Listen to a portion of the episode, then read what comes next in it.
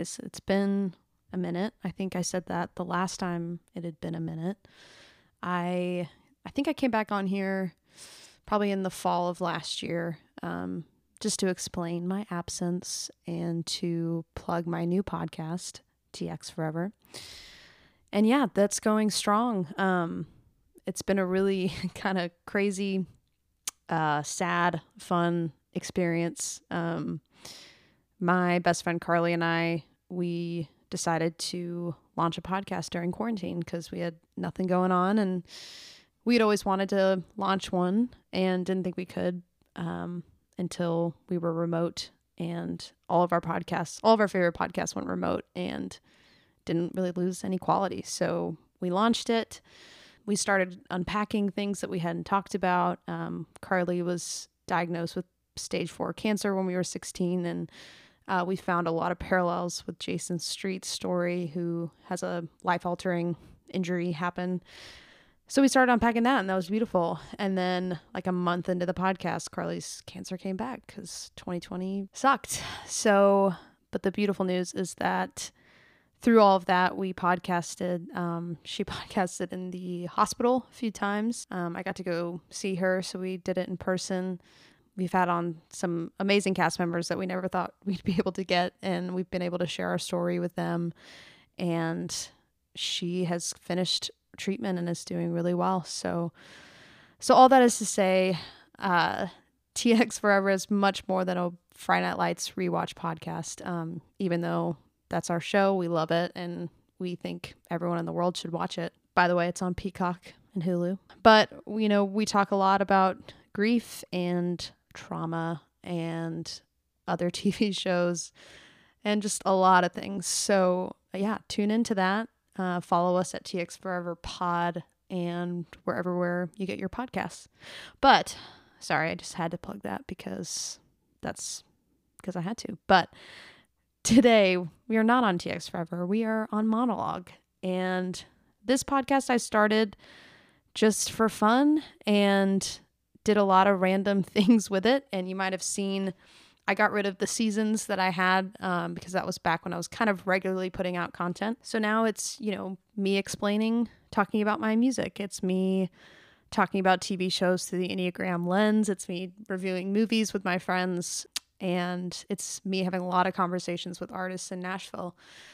And now going forward, you know, this is not season three, this is not whatever. This is just something that I want to do for fun. And I've had a lot of fun ideas um, with people that are either remote or here. Um, life update I live in Austin, Texas now. So, yeah, it's going to be fun. But for the first one back, I wanted to do a solo podcast, which I've never done. And I just texted one of my roommates because she just came home and we shared a should we share a wall and I said, you know, I'm gonna podcast solo, so just don't think I've gone crazy and I'm talking to myself. But it kind of feels like that. But hopefully it's fine. So yeah, I wanted to do a episode where I talked about my latest single that I put out last year called Wings and that's all tied into Carly and TX Forever too, which I'll get into. But um, if you've never checked out the podcast Song Exploder, and there's also now a Netflix series that I have not uh, watched yet, but Hrishikesh Hirway, who is I discovered through the podcast Gilmore Guys, has on some incredible artists and bands, and they explode their song. They talk about all of the nuances, production wise, lyric wise, all the inspiration and stuff. So I just thought it'd be fun for the first one back to kind of do that. So I've pulled a bunch of uh, clips just from the song that I'm going to play and talk about. So I don't know if anyone really cares about that, but it's going to be fun for me, I guess, here alone. So, yeah, the background of the song is also crazy. I it was the 10 year reunion or the 10 year anniversary of Carly's foundation, the Rutledge Cancer Foundation. And we were going to have this big gala, gala. Why is that word sounding weird to me? In 2020. And I believe it was going to be in September. And so I was like, you know what? I should write a new anthem for that because I had written this song when I was 16 called God's Embrace that people still lovingly love, which is very sweet because I'm going to play it for you today and it sound like a chipmunk, but um yeah, I wanted to write a new song for a new era and kind of make it universal, um something that you know, anyone going through something hard or disheartening uh, could find hope in. So I had already started writing a song about hiding in your own wings because I just thought about that image of like a how a bird sleeps in its own wings and I was like, oh, it's kind of cool. Like you don't want to hide in your own potential or hide in the very mechanism that can get you places. And so I'm kind of glad that it started as something else because I think if I would have set out to write an anthem, I don't I don't know what would have come out and it might have felt forced. So I had started writing just this song called Wings and my friend Lindsay Sweat, who is an artist um, under the name of Trella, she's great. Check her out. I also have an interview with her on this podcast, so check that out as well. Uh, we got together, we started writing it, and it was really just a uh, kind of a assignment for myself to attempt to write something positive, because that is not natural for me in my music. And so, yeah, we wrote a verse that I, I rewrote a lot of, and then we kind of came up with the melody of the of the chorus that is now in there. But that was basically it, and it was one of those writes where we're like, yeah, great start. We'll pick this up later, and we never did. So I picked it up after I had the thought of writing an anthem, and I was like, wings. Duh, because the symbol of the Rutledge Foundation is a butterfly. So come on, it's just kismet. So I started writing it again, and yeah, I wrote, you know, verse, chorus, verse, two, all that.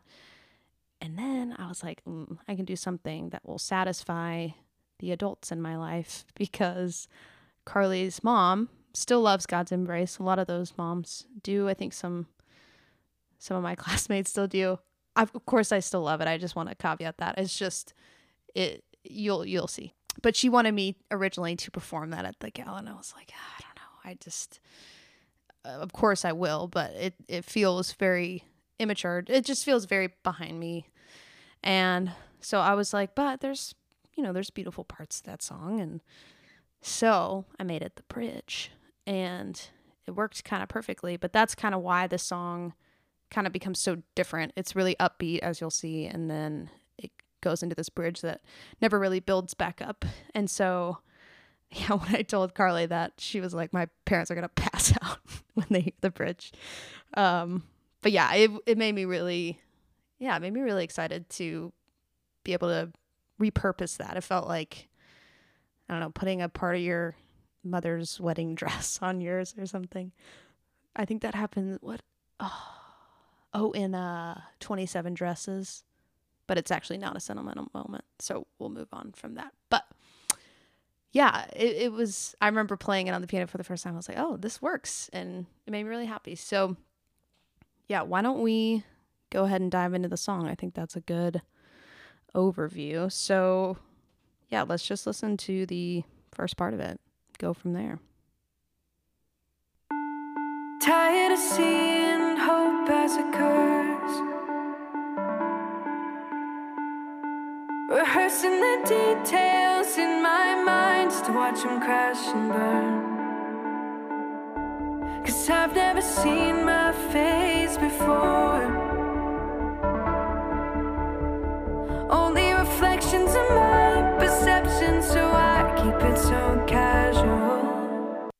Cool. So I want to talk about the lyrics of this.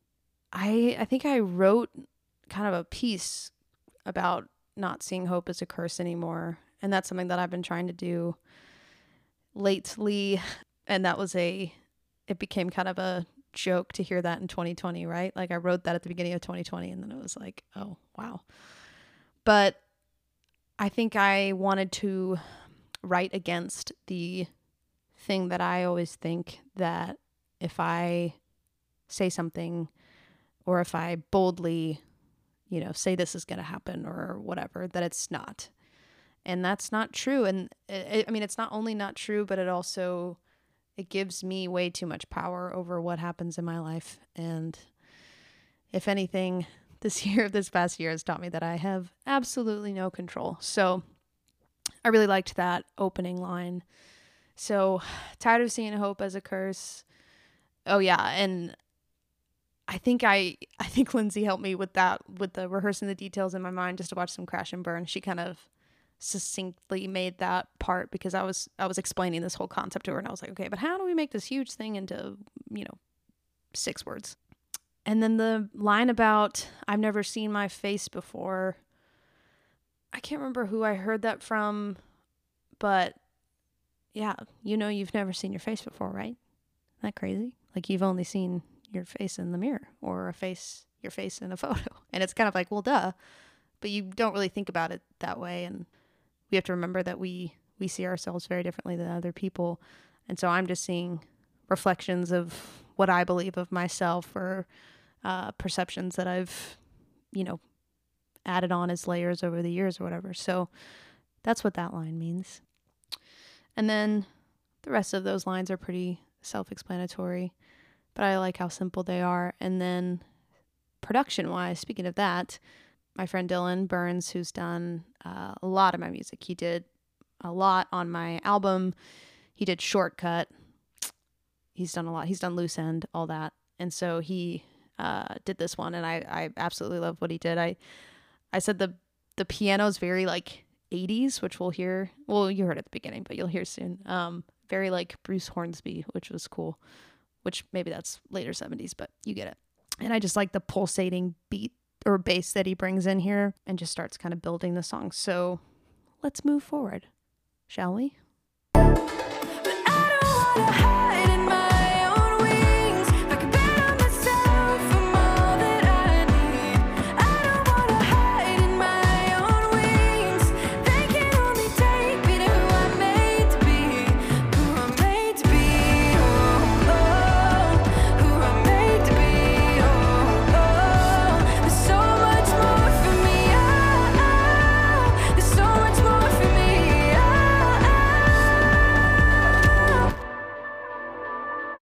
That was actually chorus two. I wanted to show you kind of the full picture of that chorus. And can we hear that drum fill like five more times? It's so good. One more time.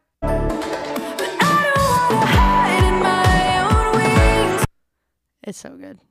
Dylan killed that. I love that drum fill so much. It just makes it so interesting. Just those little touches just really add a lot. So yeah, that chorus, I don't want to hide in my wings. And again, it's a really, you know, simple message.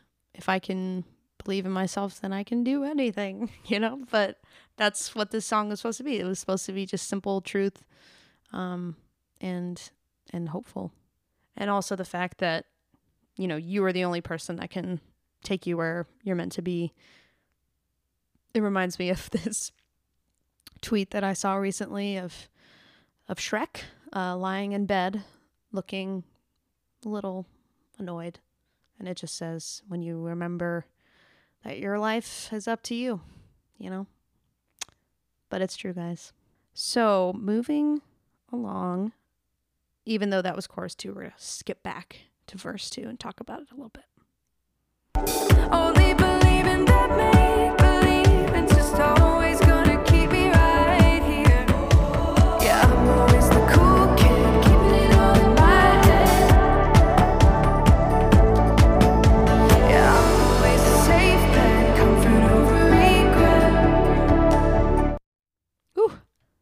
Before that drum fill, guys. Woo.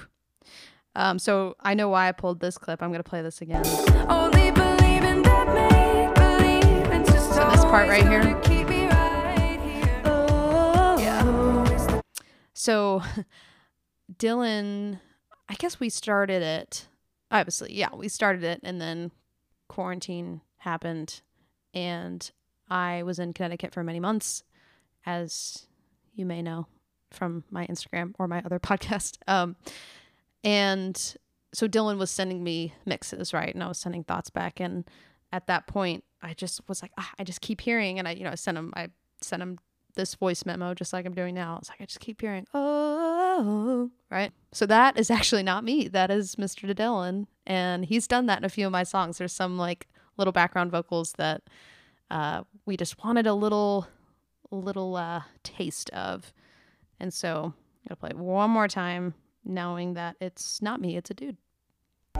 Only believing that make believing's just always gonna keep me right here. Yeah, I'm always the cool kid, keeping it all in my head. I love that. And then the Yeah, always a safe bet, comfort over regret. so those were all Dylan's ideas. Um, he's great at being like, add, you know, all in my. Comfort over regret. Yeah. So also just for people that aren't musical, again, if you are or even if you aren't, you're like, yes, Monica, I know this. Hit the 15, whatever. I don't need to mansplain, but a lot of people ask what a producer's role is, and a lot of the times when you're talking about a producer, you're probably also talking about the engineer, the mixing engineer, and quite possibly the master, uh, the person that masters it. Because, you know, if you're talking to an indie artist or an, I guess, an indie uh, producer, they're kind of doing everything. If you're a big artist, you know, you might have several engineers, um, and that just means all the techie stuff, you know, setting up the mics, um, you know, setting up the Pro Tools session. Yeah, just doing all the techie stuff, miking the instruments and all that. And then the producer is more creative, which I'll get into. And then the mixer or the mixing engineer um, is mixing it. So mixing all the tracks. I'm doing like levels. Um, there's a thing called EQing. So making it just, ah, I don't really know how to describe it. This is where the, this is the peak of my knowledge, but uh, mixing just basically you're cleaning up everything. That's a really basic way to say it. And then mastering is bringing it up to a commercial level volume. So when you hear like the master recording, that is the one that's going on Spotify or whatever. But like I said, there's a lot of jack of all trades when you're working with smaller artists and um, smaller producers. So Dylan probably did everything. I think he didn't master it. He usually sends it off to get mastered, but he did everything else. And going back to what a producer does, you know, they'll they'll be really creative. So I might write a song and kind of early on in my career, I didn't know what I wanted. You know, I had a vague idea of what I wanted things to sound like, but um, my friend Will Smith, not the Will Smith, who I did Human Heart with, who I'm going to be working with soon, which that's exciting. So stay tuned. He did my first project, and I just remember basically being like, yeah, I kind of wanted to sound like this or whatever. And he just kind of took it and ran with it and was able to really end up capturing what I wanted. But now, after having a lot of years under my belt or several years under my belt of doing this, when Will and I talked about the song that we're going to work on now, I was like, no, I'm basically, I'm more of a co producer now because I know what I want and I'm more involved in that process. I just can't physically do it. I can't, you know, I could create a really bad demo in GarageBand and be like, I want it to sound like this, but like 10 times better, and you know what to do. So that kind of thing. So all that is to say, those like, oh, that was a producer thing. That was kind of my producer moment. And then Dylan's was everything else. So it's like the uh, keeping it all in my head. And then the fact that it goes head, head, head, you know, all that. But yeah, for an example, for like other things in my songs, like Shortcut, the the idea of it starting sounding like a record player, like the needle drops, that was my idea.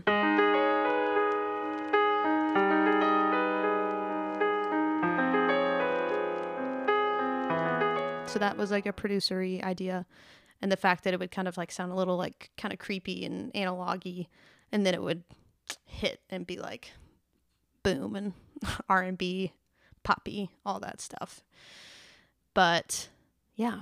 So that's kind of your producer brain. So for this song, really Dylan did all the production stuff. I, I had ideas, but I wasn't there for a lot of the process. So he nailed it. So let's move on to the God's Embrace part. And we're going to play the old version a little bit too, because I finally found it, y'all. I was searching. I guess it's off iTunes now or iTunes is dead. I don't know. I think I was able to find it on an old YouTube video. So we've got it. But first, I will play the Wings version, the Wings Bridge.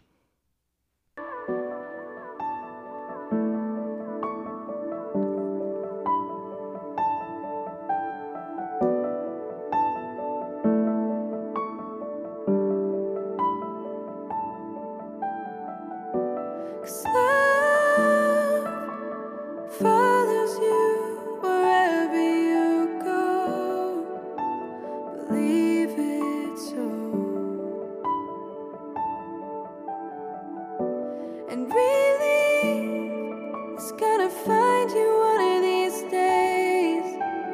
Someone like you is in singing oh, oh,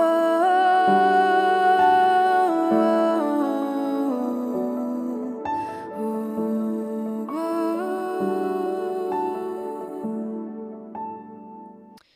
and then it goes into a down chorus and this is something that I, that I like to do. I'll maybe supplement a a line that didn't end up making the chorus. So here i say oh my wings.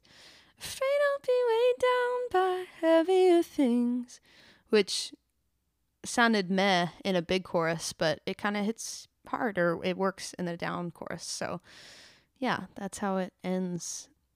But so this is the part. This was the chorus of the first song that I wrote, Miss Carly Rutledge, 10 years ago. 11 years ago, probably now. And so I will play a little snippet of it. And I'll also play the chorus where I just really don't nail it. And what I kind of love is that the love, I didn't quite nail it in this one. I don't know if you heard it. I'm going to play it one more time.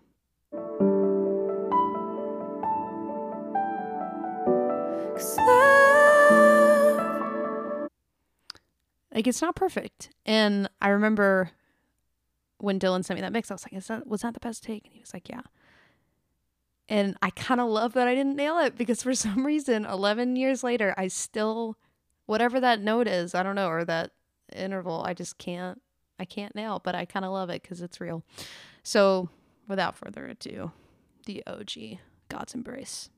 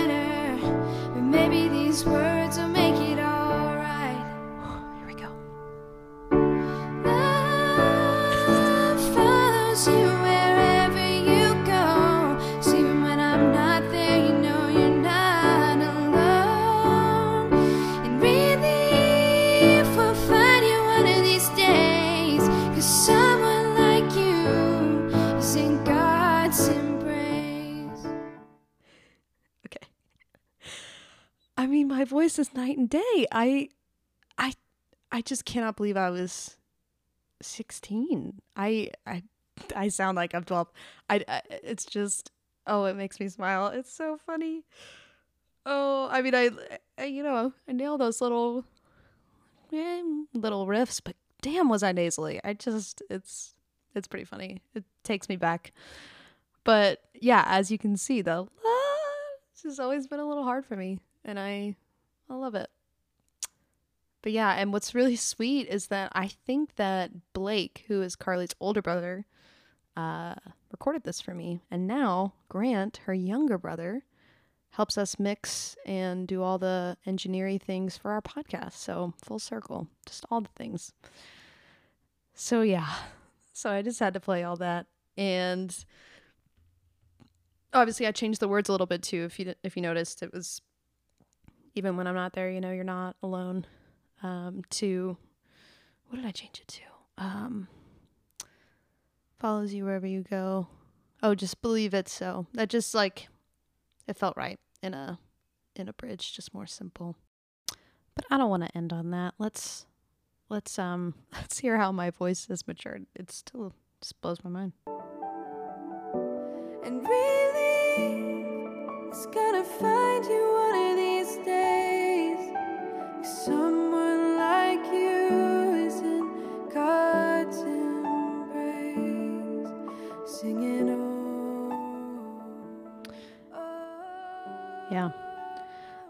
Yeah, I don't think I my voice dropped until like 21, honestly. I mean, Human Heart was when I was 19, and you can really tell still how young my voice is.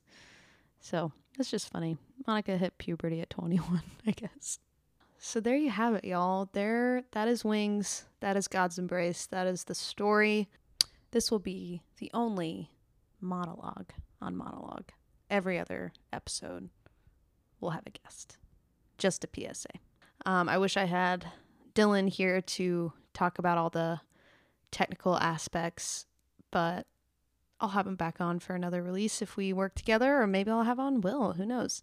But if you want to hear more of this kind of stuff and this technical uh, jargon, uh, the first episode of Monologue, we go through my entire album and I talk about lyrical stuff and he talks about production stuff. And I think we, it was my very, very first podcast. So we ramble, ramble about a lot of things. So feel free to skip forward because that's when I didn't know what what really worked with a podcast and do I now? You tell me. No, really. I'm planning on you telling me. Ah, I need Carly here. That's Parks and Rec. Anywho, thanks for listening, guys. We're gonna sign off with a little wings here at the outro, and yeah, stay tuned for more episodes. I'm really, I'm excited. I, I have some, some ideas in the works. Uh, just to tease Harry Potter, mental health, marriage, faith deconstruction, all that and more is coming. So thanks for tuning in and go listen to Wings on Spotify and share it with a buddy. All right. Love y'all.